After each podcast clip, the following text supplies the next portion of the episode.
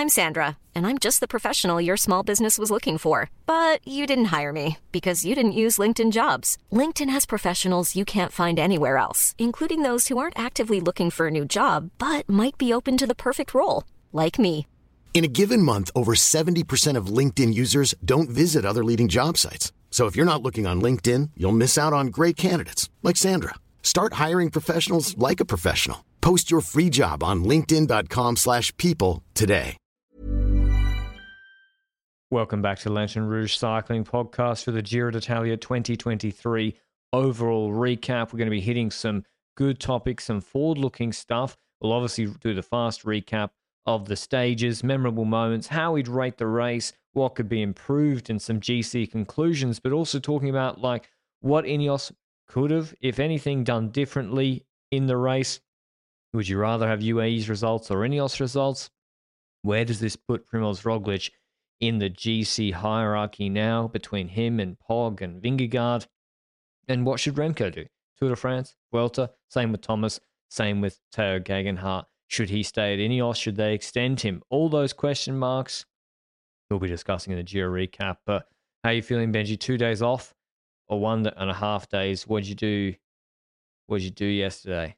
Well, basically a travel day. I'm in Belgium at the moment, and uh, well, it kind of feels weird because you stand up, you're prepping everything, making some content, and then you realize I'm gonna start watching a Giro. Nah, we can't. There's no Giro anymore. You're so used to being in a Grand Tour that after a Grand Tour, I've got this moment of like, ooh, I can't actually watch the Giro. I need to start thinking about other races already, which are coming up, like the Dauphiné and the Tour de France next month. And oh, well, next month, technically in like a month and a bit, I would say. But so many things upcoming. Looking forward to it. And uh, well, we got to talk about the Giro first.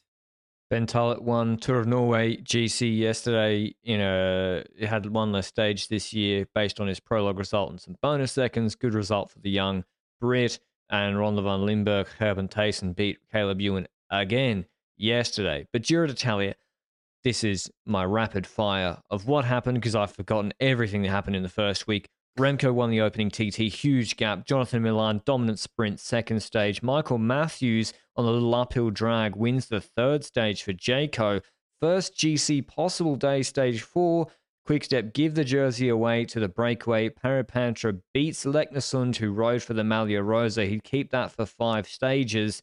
Then Groves won the next sprint. Pedersen the next sprint. So we've already got four different sprint wins before Davide Bais won the break ahead of Karel Vacek in the Campo Imperatore uh, walk stage from the GC group. Ben Healy, dominant win on Fossombrone, where we see our first GC st- uh, action on the road stage with uh, Roglic attacking on the Cappuccino climb.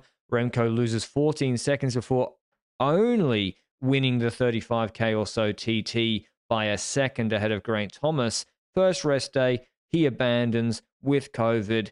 Devastation for the race. We'll talk about that in a, uh, later. How that then affected. This is where the race turns for me. I thought the first week was fine, solid enough. Then Cort wins from a small group in stage 10. Ackermann wins a sprint stage 11. Denz wins from the trio, became my enemy of Schurns and Berwick on stage 12 before Rubio became Pinot and France's enemy. No, Cepeda did on stage 13. This was the Crans Montana shortened travesty of a stage. Stage 14, Denz wins again with an MVDP uh, impersonation coming back to the move. McNulty gets his first Grand Tour stage win in Bergamo in a Lombardia light course. Thomas, by the way, has taken the Maglia Rosa after Remco abandoned. Armirail took pink after Ineos gave it to him on stage 14 before Monte Bondone. After the second rest day, Geoghegan Hart's abandoned. The crash might have affected Roglic. We don't know for sure. Almeida and Thomas take 25 seconds on him. Kuss saves Roglic on that climb. Almeida wins his first Grand Tour stage. Thomas takes the Maglia Rosa for the next four stages before Dainese wins his second Giro sprint in a row, in annual row in Caorle. Zana wins from a break in Val di Zoldo. Uh, Roglic drops uh, Almeida by 25 seconds. Buitrago and Tre Cime beats all the rouleurs. And again, Roglic drops Almeida by 20 seconds or so and takes three seconds on Thomas before the final TT, which you know what, where you know what happens. Roglic beats Thomas, takes pink from him on the last serious stage before Cavendish wins the final sprint in Rome. Which stage of those had you forgotten ever happened, Benji? Quite a bit, actually. There's a lot of like stages in the first two weeks that could have been an email. but um, I would say, for example, the Matthew sprint had completely left my memory. The Bais one didn't leave my memory because someone like that winning on Campo Imperatore leaves a bit of a mark despite the GC battle not happening that stage. It's kind of like a, a bit of a, a mean breakaway winning is a spectacular event, I would say. Not spectacular for GC, but spectacular in our hearts. Ackermann stage win completely gone from my mind. I, I'd even say the Magnus Cort stage win was pretty far from That's the one I forgot. Yeah. That was G and Demarchi, and they didn't attack him. And yeah.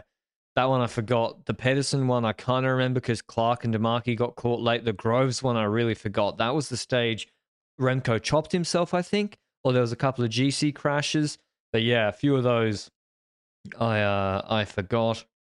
And yeah, there was there's a lot of sprints in this Giro in the end when you look at the number of sprints or could have been sprints. Um so there's some of the least memorable stages. Which maybe a couple of stages stood out to you that you'll remember uh, for a long time, Benji? I'll, I'll go first with one. The Fossombrone stage I really liked. The Muri stage, Mhm. mainly because Healy, yes, the stage when there wasn't too much tension, but it was cool to see such a dominant stage win from an Ardennes guy who just had such a good Ardennes campaign. And it was actually, and it was also the only time we saw any road GC action in the whole race between Remco, Roglic, and uh, full strength Ineos. So that's really the stage that I enjoyed the last 30Ks of, 40Ks of quite a lot.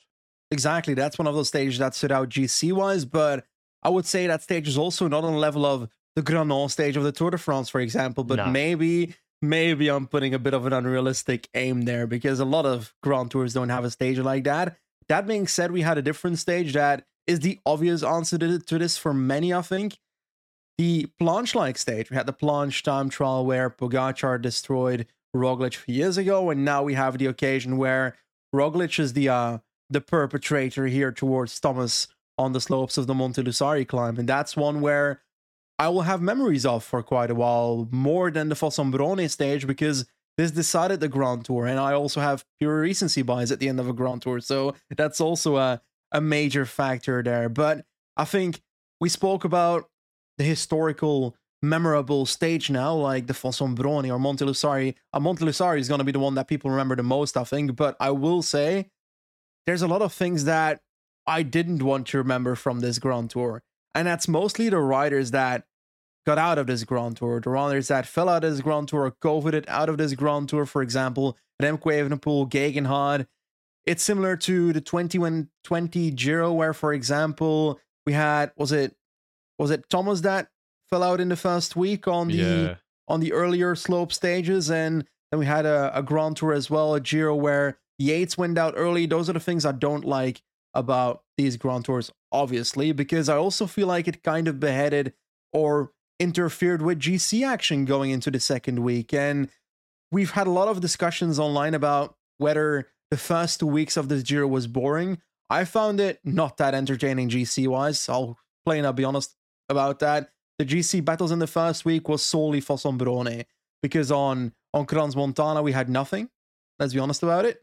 Campo Imperatore we had nothing. Lago Laceno we had nothing. Yes, we had the time trials, but that's also pretty obvious that you will have GC riders fighting each other on the time trials.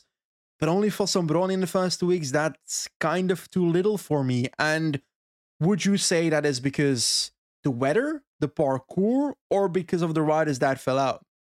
Uh, It's uh it's a combination of so many things. So it's not just the fault of the you you know when this parcours initially came out, I didn't say, "Oh, this is the worst parcours ever." Uh, No one really did say that. I think what you just said about two of the I think two of the top three GC riders being taken out of the race through crash or COVID, and the favorite Remco through COVID. It's not going to make the race better, is it? That's option A. And then if he didn't have COVID, he probably has, after that TT, a very, very solid lead, and that necessitates people attacking. Um, then there is the weather. it was un, like so bad that you probably couldn't predict that. Now we do move to the parcours. Does it make Lago Laceno a worse stage if it finishes at the top? Because if it finishes at the top, Roglic and Jumbo might go for it. Same thing with the Bergamo stage. It finishes like there's so many of these stages that finish with a downhill that the teams think, really, am I going to control all day to take, say, I take 10 seconds on the climb and then I just get brought back? Like, whereas the Vuelta finishes these stages on the ramp typically, like uh, the one Roglic beat Pedersen in in stage four last year, or stage three. So, and then there is the 200k stages. So, I don't care if the rider really, if they protested stage 12 and said we're only doing the last 50Ks and it's going to be a sprint, I really don't care. And to be honest, no one would really. So, but they do all those stages in full. They do all these quote unquote really pointless stages for G- a GC perspective that are 220Ks in the rain. And then the one stage in the second week that might have GC action gets shortened and gets uh, neutered, and there's nothing. So that's maybe a thing where if RCS wants to have these beastly stages, maybe give the riders a few yeah. 100, 150k transition stages, you know, like, and also, well, uh, but then exactly, and then people like they'll be like, oh, but the attrition, the attrition. Oh, it's like, okay, how'd that attrition go for you in the third week? Big gaps on the in the road stages in the third weeks, were there? Nope. No one did anything. So it didn't, riders weren't just collapsing on Passo Giau. They just, okay, they're pissed off, they're Good. doing it in the rain, but they're also, they're not going that hard. Like you listen to the GC riders on the second rest day, they're like, yeah, like it sucked in the rain, but I haven't exactly been, you know, doing full gas efforts every day to try and stay with the GC group. So I think put um, some mountaintop finishes, genuine mountaintop finishes throughout the parcours. Backloading it uh, doesn't really do it for me. And this has been a long rant. I'm still going, Benji. there is the counter argument. Oh well, there's all these narratives, etc. And I agree. And but maybe those narratives. So Cavendish winning the final stage, that's great for British fans and Astana fans, etc. That makes that sprint really exciting. For other people, maybe it's just a it's just a ceremonial sprint. If you look at the if you objectively compare this race to other Grand Tours based on how many stages were won by the GC group in a road stage, zero. How many kilometers in road stages were the GC riders fighting or attacking mano a mano? very, very low. Well, zero in the first two weeks, right? Because Monte Bondone was Almeida and so forth. Uh, so we're one. talking about I lied. one. Okay, it's not. It's not much. I know it's not much, but it's something, I guess. Yeah.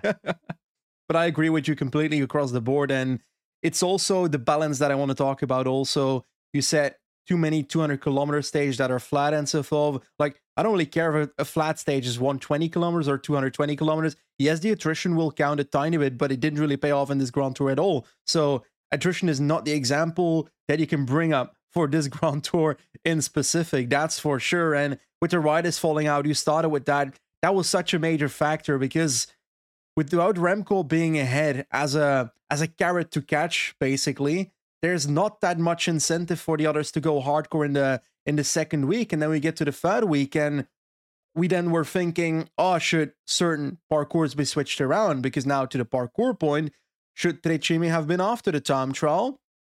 Maybe because then you will have less incentive to save all your energy for the time trial people will still go all out on the Monte Lussari TT before the Tre Cime stage but the opposite thing is you have the danger of the GC being decided after Monte Lussari. But at that point, I think in this occasion, it would have been better off if they were both switched around, even though the Monte Lussari time trial did eventually pay off quite well in this Giro. But also, you said the Bergamo stage, the Lombardia stage, for example, that was a stage where if the parcours was a bit better, for example, if this if the climbs were a bit closer together, if there was less time after the climb to the finish line, then you might have a Fossombrone kind of event where you have GC riders fight each other. But the parcours here was not stable for that. But also Tre Cime, we said it when the parcours came out. If you have the hardest climb as the final climb, like Fedaia, like Tre Cime, people are gonna wait until the final climb to make action. And that sucks. I want to have Passo dello Stelvio action like 2020, where you've got the major climb and then the easier climb at the end. Then you have incentive to attack on the second last climb. I mean, I think UAE did have incentive to attack on the second last climb, and they yeah, just didn't. Almeida had just shown weakness the day before, so I feel like that inflicted that. Yeah, I, I get. I guess that's what they were thinking, but yeah, if it finishes at the end of Tre Croci, do people do something different? I mean, there was more action on Passo Giau than in 2021 when it was the final climb, and yeah, so I don't know. It's maybe if Remco's two and a half minutes ahead, everyone does go crazy on Passo Giau uh, before Tre Cime. It's it's a big what if. Maybe if Geoghegan Hart's in the race, Ineos pace really hard and Sivakov's there to yep. launch him. Big big ifs, and that's kind of, I think, what colors this is. After stage nine, we had pretty high hopes actually. Ineos looked strong, two of the best four riders. Roglic looked fine. Remco was ahead, but not by too much. And then it, it those expectations, the thief of joy for the rest of the race. Um, but yeah, it's listen. I, I don't know the answer exactly. My suggestion would be the hundred k's extra that riders do in the rain that add n- no entertainment value. No, nobody is going to go back and license kilometers 100 to 70 to go of stage 12 in the rain. Nobody. But you know who it affects? The riders, because they're riding for two and a half extra hours in the rain. It's, you know, dull and pretty, pretty annoying for them. So that would be my easy win. And then keep the big beastly mountain stages, and then you might be more likely to have them uh, and scatter them about a bit more. But yeah, it wasn't, it wasn't a good race. I didn't I think it's the worst one we've covered, uh, to be honest. Because listen, it's I also don't mind the break winning if there's GC action behind, but for two weeks that didn't happen. Uh, that didn't happen either. So it's a shame, but not all of it. And I'm not blaming the riders. And we're about to now discuss did were the teams irrational, Benji? Because again, I'm mm-hmm. not even criticizing the teams necessarily. I'm just stating yeah. how it happened. Um, should they have ridden any differently? Let's start with Ineos for one. Should they have really done anything differently, knowing now that Roglic was going to smoke or did smoke, or could they have known that Roglic would smoke Thomas in the TT? I think with Geoghegan Hart being out of the race in week two, it puts them in a position where they kind of have to be careful with Thomas. And that makes me understand why they ride defensively afterwards until to the point we get to the third week where on Monte Bondone, Thomas is with Almeida the strongest in the race. They're both the strongest on that stage. Then the mountain stage afterwards, we see it being switched around where it's Thomas with Roglic. And then the one time that he does attack, the day after, Tre Cime, where he does counter Roglic, he gets countered again and loses three seconds. Now, you can start nitpicking those moments and think, like, like you said, for example, it's it was a good example. I agree with you that it would probably have been more effective, which was attacking Thomas attacking a bit earlier, but would he have had the energy to do so, like you also mentioned? So there's, I feel like Ineos probably could not have played it too much differently. And when it comes to their numerical advantage and so forth that we heard people talking about, would have got five riders in the top 15 of GC or something we heard early on in this race. Well, Geoghegan Hart was out. Then Sivakov was out, and then they had three riders left, De Plus, Arensman, who, what are you going to do with them? De Plus and Arensman, are you going to try and send them in breakaways? Jumbo's going to stop that. Are you going to try I and attack on... Jumbo could. Jumbo could have stopped them. Gloag was in the Gruppetto every day. Hessmann's inexperienced and was good some, bad the others. Yeah, but a lot of the stages didn't have a climb at the start. It would have had to be on the specific stages where the climb was at the start to make it d- easier for Arensman and De Plus to go and breakaways. They barely tried. They didn't try. Yeah. So I also think they were trying to keep Arensman in GC, and he was also riding for his best GC result. And yeah, he did some descents on the front, but if you look at the uh, Val di Zoldo stage, and you look at the way after he was dropped, he then he attacks Leknessund rather than he's not really pacing back.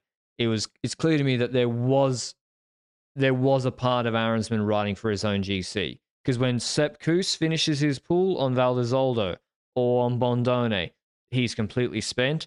And I'm not saying Arensman was selfish. He also did a really, really good job. It might have also been the team plan, but I'm just saying at no point at all, at no point ever did Ineos try to risk anything. Agreed. Risking Thomas being dropped, risking Thomas attacking and getting countered, risking De Plus or Arensman falling out of GC. They didn't risk a thing. And their plan, I think, was because Bondone they didn't pace. So maybe what if Roglic doesn't lose the 25 seconds there? Like it, to me, it doesn't make. sense. They must have thought Thomas would win the final TT, right? I think they probably did, and maybe maybe they base it on the fact that they didn't have complete confidence in Roglic's ability to do what he did on on the time trial. Now, before the time trial, I wouldn't have bet my all my money on who was going to win that time trial because I felt like with Roglic there was also some uncertainty.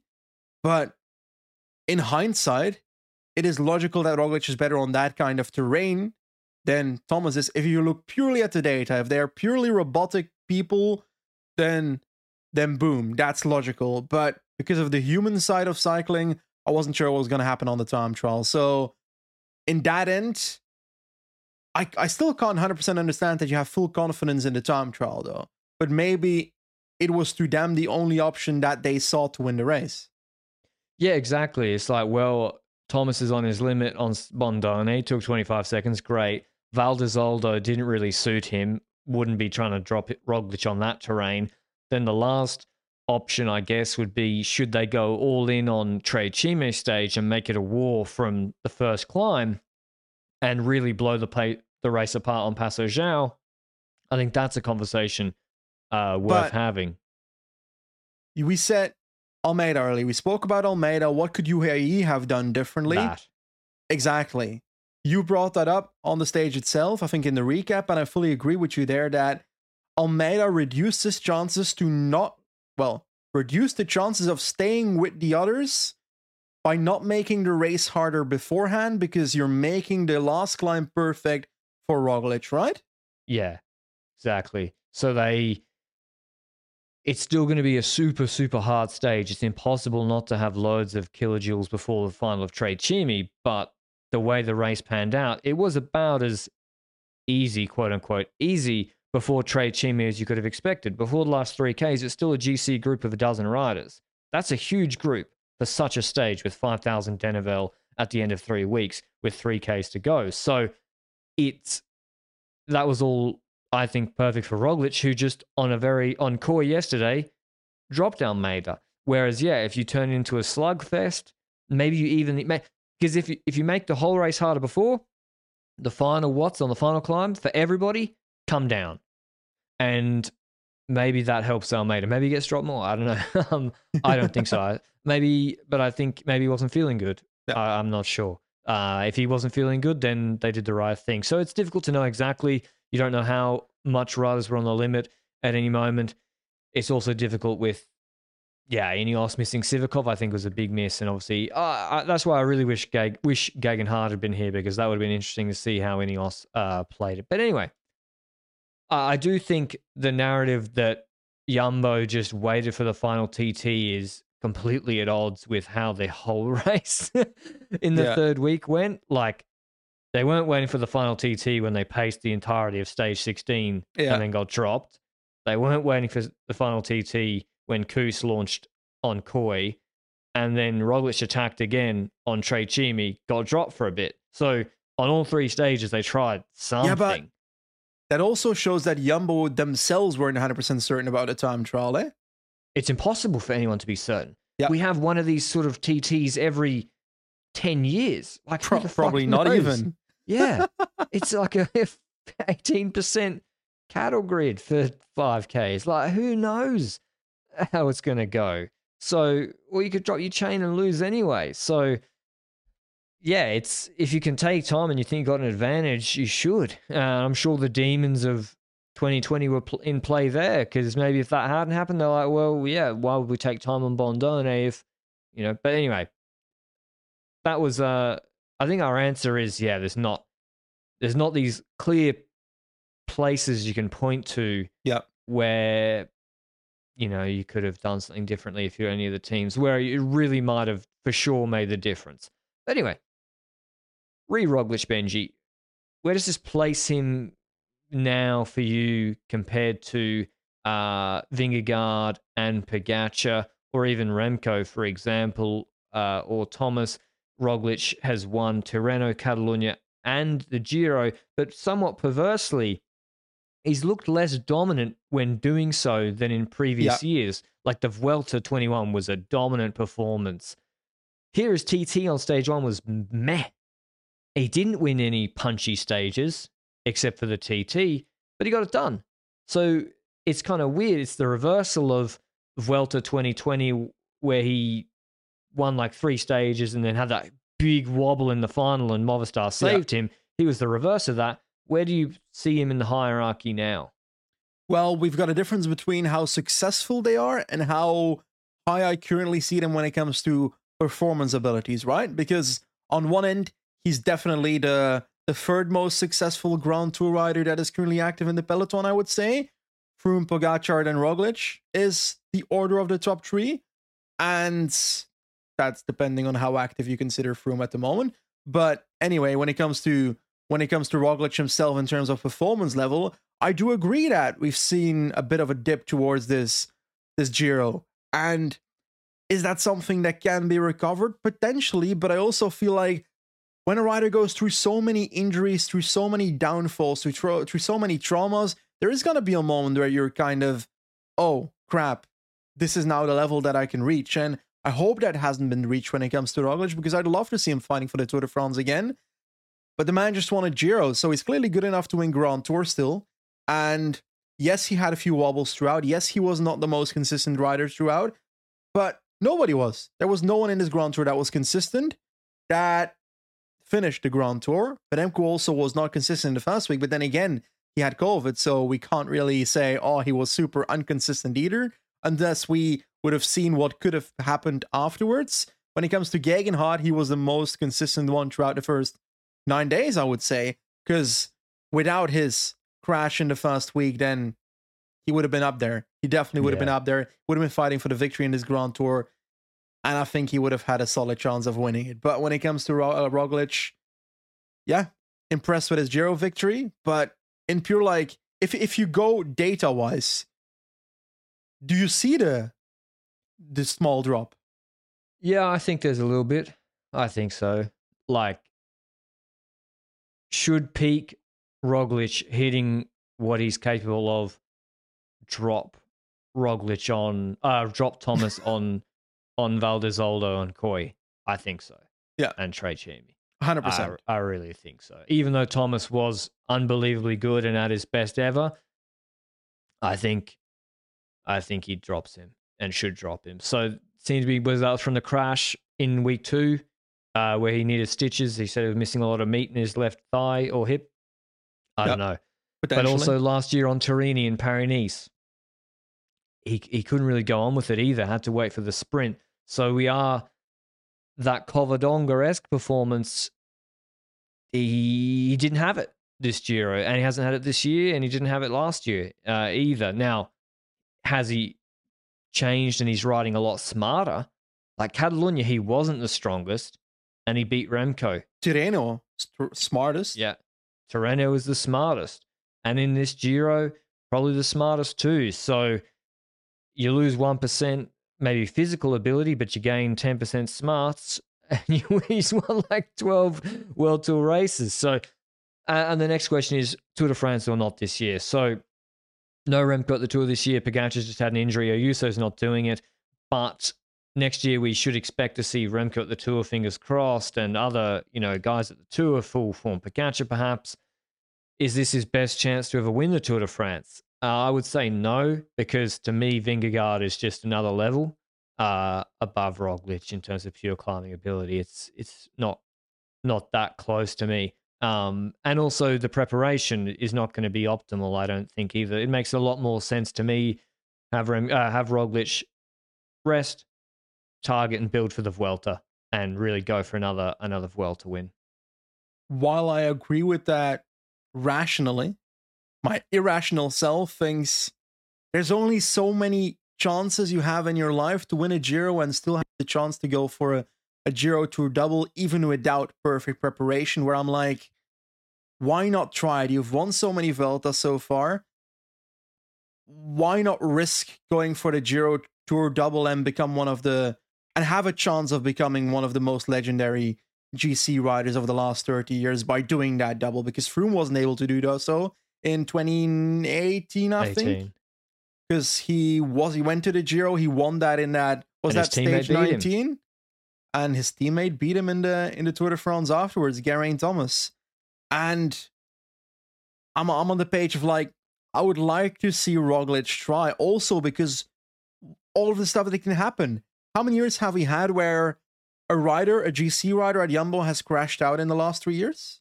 Or one of our team's GC, Ineos 2020 Giro. Yep. Thomas no good or crashed in the run into Etna. Geoghegan wins that Giro. I mean, in the Tour, also. But in any Grand Tour, yeah. it's good to have two leaders. And like, yeah, Jumbo last year, because one might crash out, one might get COVID. So there is that. But yeah, I don't I don't really see it, um, to be honest. Um, do Jumbo need more climbing support from their tour squad? I'd probably take Kelderman over Roglic, to be honest, to be a dedicated climbing domestique for Vingegaard.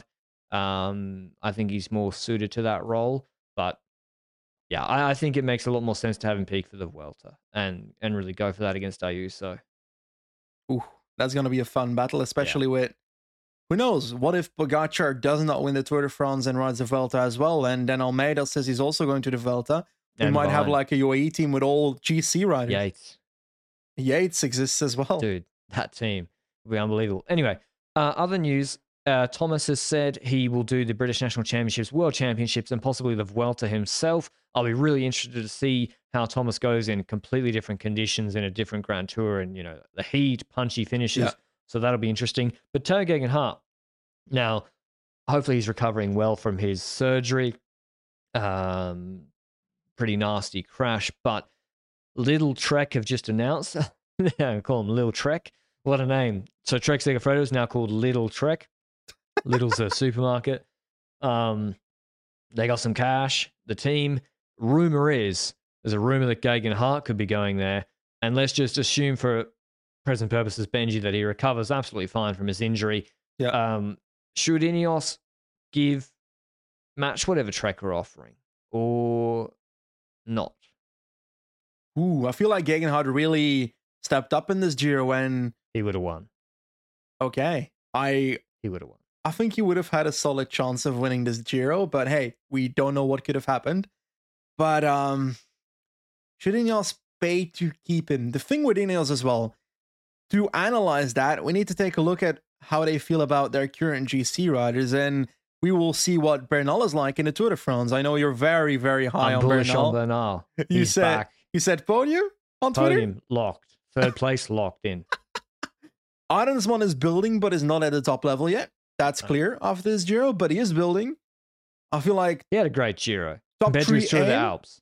Top three aim should be there for next year for an Arensman in a race like this with so many time trial kilometers. Sivakov is uh, probably leaving, and he's French, so a French team will now rob him. And this is like, if you're a GC rider, or like a rider that is not a GC rider or not good enough to be a GC rider at the moment, because can't reach a GC status at the moment, in my opinion, in a Grand Tour. Yeah, but outside of might, like, but a team might think he can. Yeah, that's the point. That's that's what I'm saying. yeah, if you yeah. are not French and you have that, become French, and then you get big offers from French teams. Champoussin. He's on like 800 grand, dude. What the fuck? I think, yeah. Jesus Christ. Um, Boss? Roglic, yeah, he's got to give Roglic a check because remember Roglic didn't let Gibbons win that Vuelta stage, and then she let Champoussin win, and then Champoussin gets that contract. Unreal. Um, Can't believe it. Thomas is going to extend for two years apparently. Um, so yeah, they got Pidcock big money, Bernal big money. They're locked in. Their GC prospects or mm, question marks, but that's the goal. Rodriguez Thomas locked gone? in for two years. Who?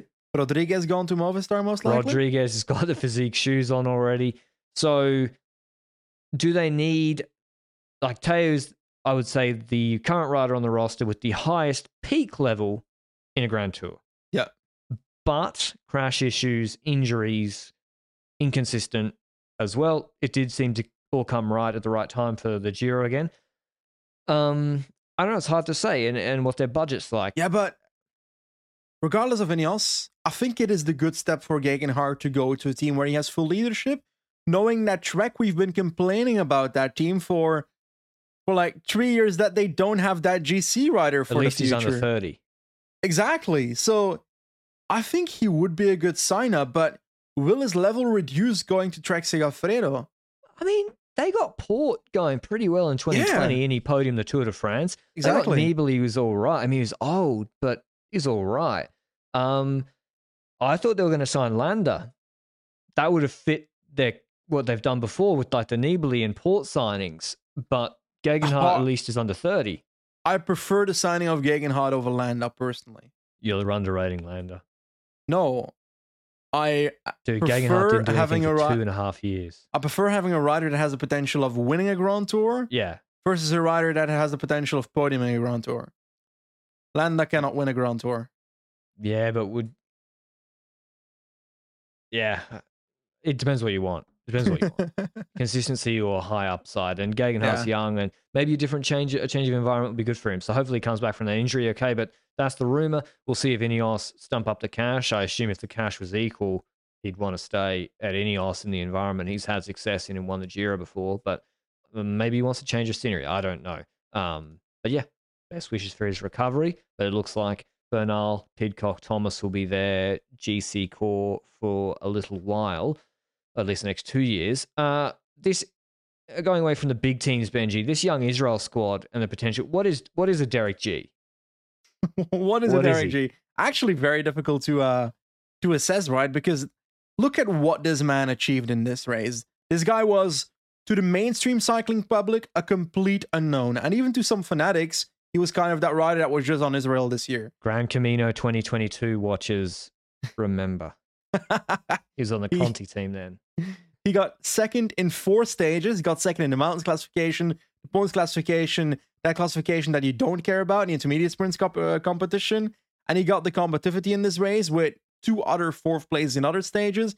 He went in the break in one, two, three, four, five, six, seven stages, I think, throughout this Grand Tour, maybe even more, or I don't know, probably around that number. So he's been super active. He's been super, super achieving, but points and mountain jersey, I would say that he benefited a lot for those two from the fact that points wise, different sprinters won stages, and quite a few of them left the race. So I think if those riders stayed in the race and we had a sprinter that won four stages and then one that one two stages, like we had with in some other Grand Tours, then he wouldn't be second in this classification. Mount classification, I think he benefits from a rather perfect Giro d'Italia point system where it was so built to have non GC riders at the top, which I love. So that's good. I'm not saying that he's benefiting in a bad way because he got to step up and do it, and nobody else did it to be able to be on that spot. So props to him. But what is he when it comes to the kind of rider? Because he can climb, he can he can go in breakaways. He's kind of like Thomas De Gendt on steroids. But I feel like if you put him in a mountain train, he can even do mountain train work stuff. So it's super weird. Is he Dylan Van Baarle? I don't know, man. He reminds me of a 2018 Dylan Van Baarle. Actually, Does he? yeah, he does. I don't know how to classify him. I mean, maybe he's just his own man, and it's tough because you can't turn he, he can't do a GC project at Israel. because his strength would be trying to go to races with steady climbs, high TT kilometers, and take time in the time trial and probably, you know, try finish third to sixth. But their TT setup is so bad that that's just a waste of time. So Yeah. park that. He's signed through the end of 25. Can't do that. I would, if I was him, really focus on his sprint. Really, really, because the sprint's Yeah, already but- pretty good. It's already pretty good, but you can if you can get it to Magnus Cort level, all of a sudden you're winning a lot of races. I agree, and I also think that the focus on stage wins should still remain the same Yeah. in the same way that a Magnus Cort is Because doing. he hasn't won one. Exactly, he's getting second in them, and he's kind of on the Fred Wright level of stage wins right now, where they are destined to take a stage win, but haven't. So the next Grand Tour that he goes to, he's gonna be on the paper as one of the riders that is destined to take a, a stage win in that Grand Tour. No, Yep. And he's a big engine, and the engine's fine, and his fitness is not a problem. He climbs way better than Magnus Cort. Um, but you got to finish it off. And having, like, as we saw with Alessandro De Marchi, he looked great, got on some breaks, but then it gets to the final. He's like, well, fuck, how do I win this? he choked I, it. I can't sprint. So, yeah, I think that's the options. Now, I would, yeah, basically not ride the TT bike for two years and just do just sprint and get in the weight room and then focus on stage wins because he nearly scored a thousand UCI points, which is crazy in one Giro. It's probably more than Froome has, definitely more than Froome has earned in the last three years, getting paid over 10 million euros. So I hope he gets a nice little extension as well. Um, but yeah, Gee and the other Israel squad looking good. Frigo, Berwick, Riccitello, really exciting for them. You spoke about UCI points there for a second, and we see that Israel scores a lot of points, but there's also a lot of teams that didn't score a lot of points in this in this Yeah. Giro that are pro Conti teams. While a Lotto, on the other hand, is skipping the Giro because they decided to do so before the changes of UCI points in Grand Tours was made, so that UCI points in Grand Tour stages are higher when it comes to stage wins and top 10 positions in stages and so forth. It's like a lot higher versus last year. They decided to skip the Giro before that decision was made, like a week beforehand, which is kind of silly.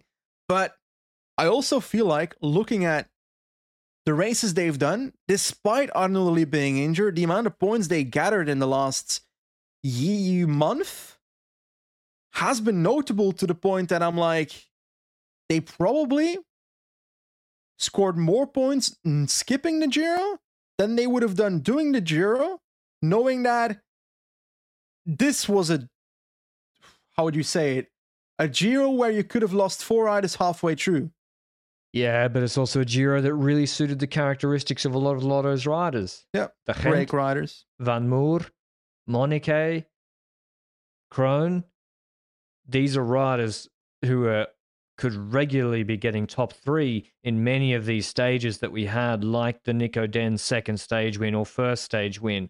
I would be saying Lotto would have two in those those breaks. So yes, they did do a good job in the out in not doing the Giro Damage control. damage control is good. I still think um, next year they'll be at the Giro.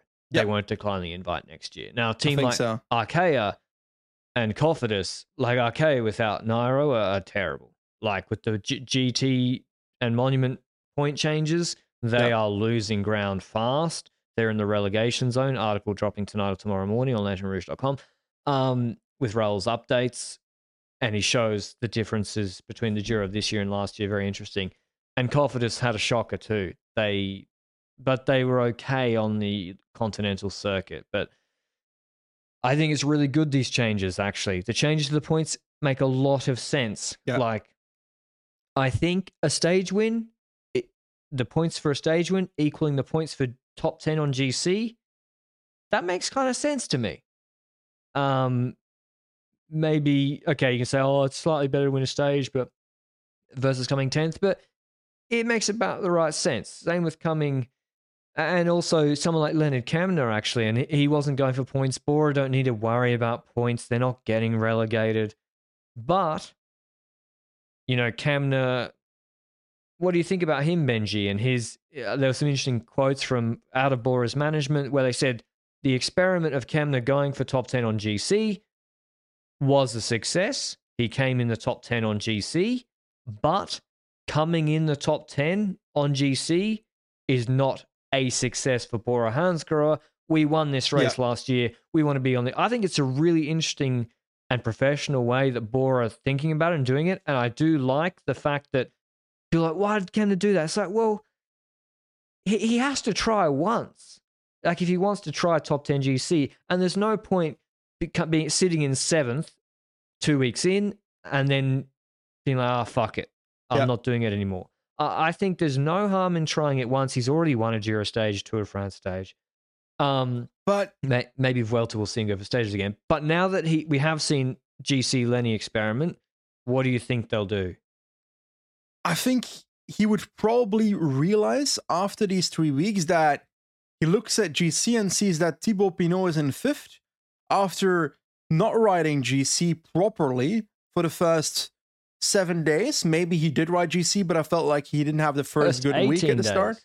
And then he just stayed up there kind of roughly to then go in breaks and have chances and still ended up in the top 10. So I won KOM. Maybe the Pernsteiner way, the last week way of getting in the top 10 by being in breakaways and having chances for stage wins is the right way of doing it instead of what Kamna did, which was staying up there the entire time.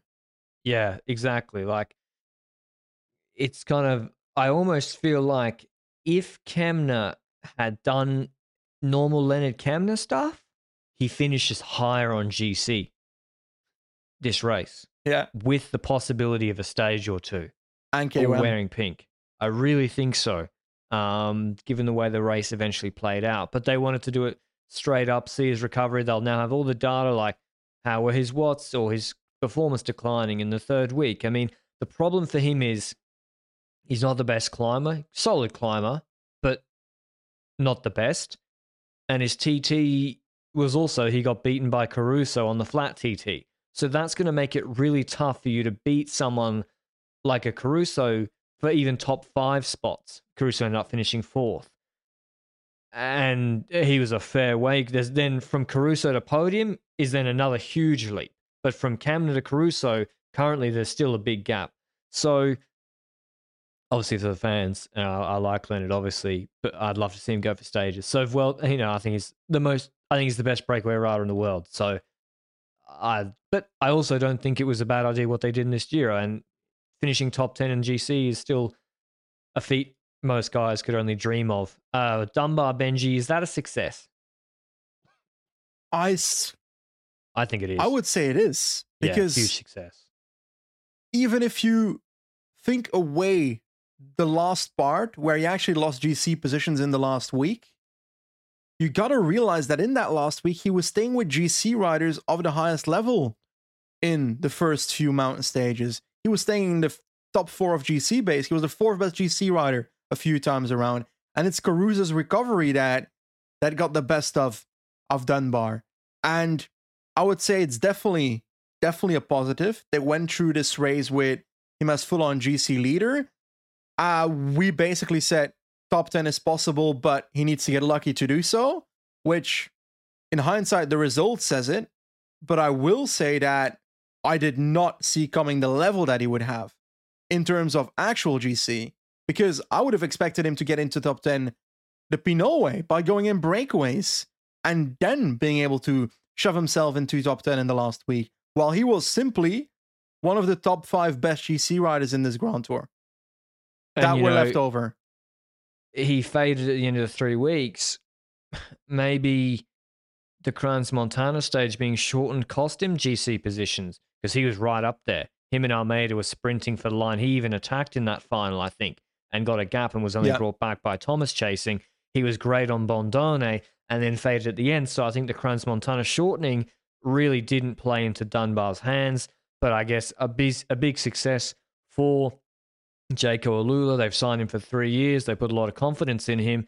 And there's no guarantee. They now have someone, there's no guarantee Simon Yates would have done better than seventh.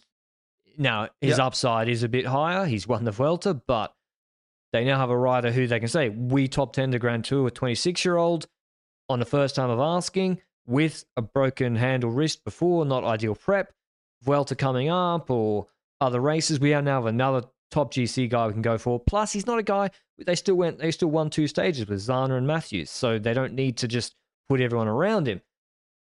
And now they got Yates to the Tour de France, so Jayco got to be very very happy. Ineos, yeah, it doesn't look great that they never took him to a Grand Tour, but Yeah. they replaced. They signed Arensman.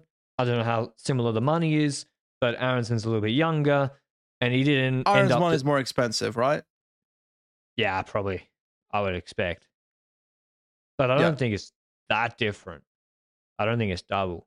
Um, but Aaronsman finished above him on GC whilst rising in Domestique. Um, but Dunbar's level maybe impressed me a little bit more on some of the pure climbing stages. But then it's like, well, Arensman smoked him in the TTs. So anyway, it's all revolving doors. But I think still very, very positive for Dunbar and Jayco. They should be very, very happy. Anything else from this Giro before we, we round off, Benji, and, and maybe give a little uh, plug to the Dauphiné coming up?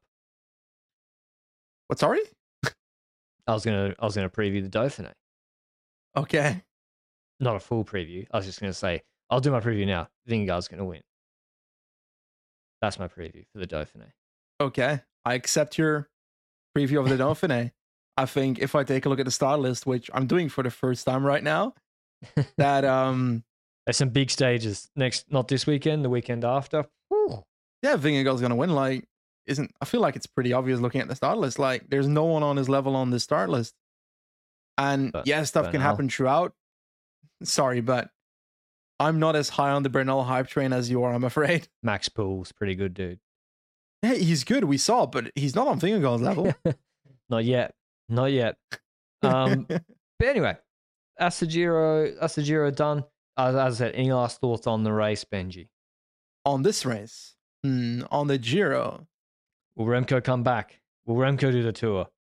uh, Will the like, Belgian? will Remco come back? I don't know. Like, if you're Remco, if you're Remco's family, if you heard how the Giro and Gazzetta were shitting on him after he left and were saying that he should have waited and so forth and all that kind of stuff, I would think twice before going to the Giro again in the future.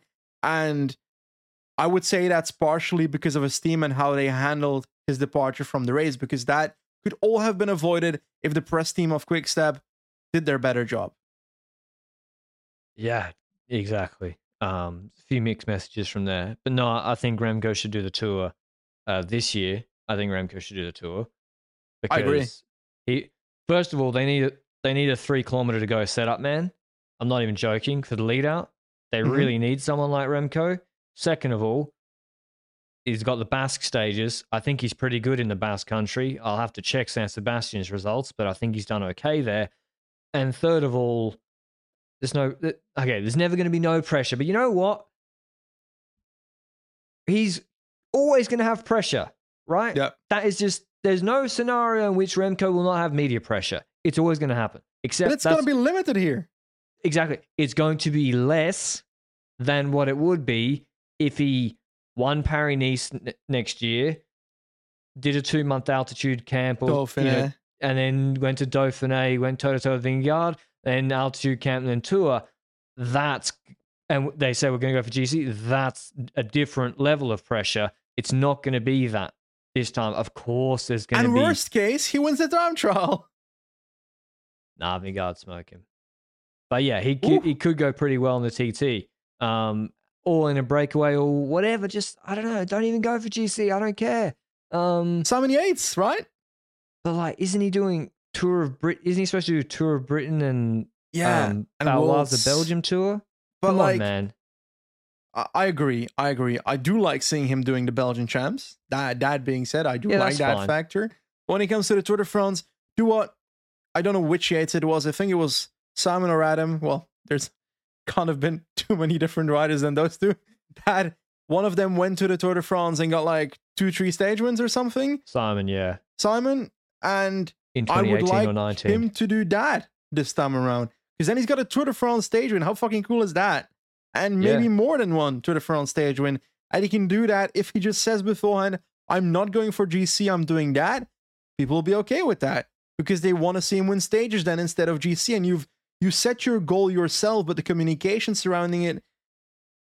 If if I have to base myself on the communication of the Giro, they're probably gonna go into it without saying anything if they would do the Tour de France, and then people will be like, "Why is he so shit in GC?"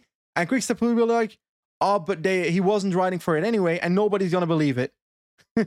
well, yeah, no, probably they'll say nothing three days before the race. Lefevere will ride in uh, HLN that actually, you know what? It's a big test for Remco, and, and if he gets beaten by Vingegaard and Pogacar here, we might have to really reconsider whether he is a GC rider. Yeah. you know, probably risk of that happening. And you're like, what the fuck? His preparation's terrible. Um, I don't know. Oh. I think probably there's a lot of disappointment coming out of the Giro abandonment and the Coda yeah. to, to abandon like that is obviously it's almost worse than a crash, frankly. Yeah. Um, so maybe he just doesn't want to be away from his family for four weeks, six weeks, and yeah, because like have the press hounding him for four weeks. I can empathize with that. I just watched his documentary that came out with Average Rob, some Belgian YouTuber that is pretty fucking good Belgian YouTuber that worked together with Remco or followed Remco for this his documentary that's on like a streaming service in Belgium. It's called Rainbow Remco. Stupid name, by the way. A really fucking stupid name. But I was about to say something.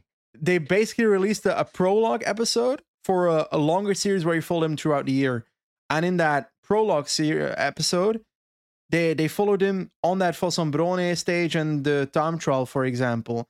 And it's really noticeable that before the stage, he's asking for like help from his doctor that his nose is stuffed already and so forth. So you see the gradual like symptoms coming up. And then after the stage, he's like, super shocked at how shit his time trial was. He won the bloody time trial, and he's like the most disappointing person in the room because every staff member and rider surrounding him has to go up to him and say, "Mate, you won the time trial. She should be happy."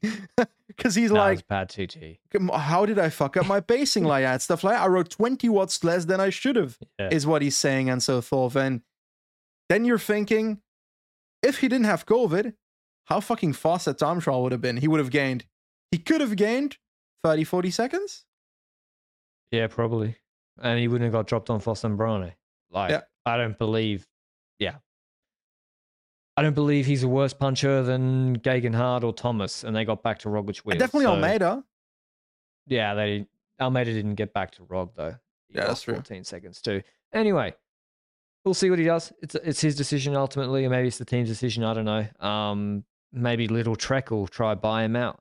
Um, Lidl worse sponsor. They used to sponsor Quickstep, right? So maybe they still yeah. do. So maybe they want to put Remco in some little sneakers. Sounds like a rapper. Little Trek. It does. Uh, wouldn't Trek Little? Trek Little or Little Trek? Well, it's little because Trek Little is funny. showing much more money than Trek, probably, because otherwise they wouldn't be for a sponsor, no? Yeah, Trek got a bigger budget than people think. Same with AG2R. Well, where's Segafredo off to then? Because, like, they little Trek is like Trek Segafredo is like the management is like also Segafredo, we like your coffee and all, but we just had a supermarket knock on our door and it's gonna give us more money. So I'm afraid that your title sponsorship ends here. You're the weakest link. I'm looking in the press release. Segafredo will be departing as title sponsor ahead of the Tour de France. Oh, yeah. No coffee for the riders anymore. Probably not. Big loss, actually. Ah, no, coffee's only good in Australia. Everything out of Australia is terrible anyway. Um, anyway, thanks very much for listening to the podcast and our Giro recap.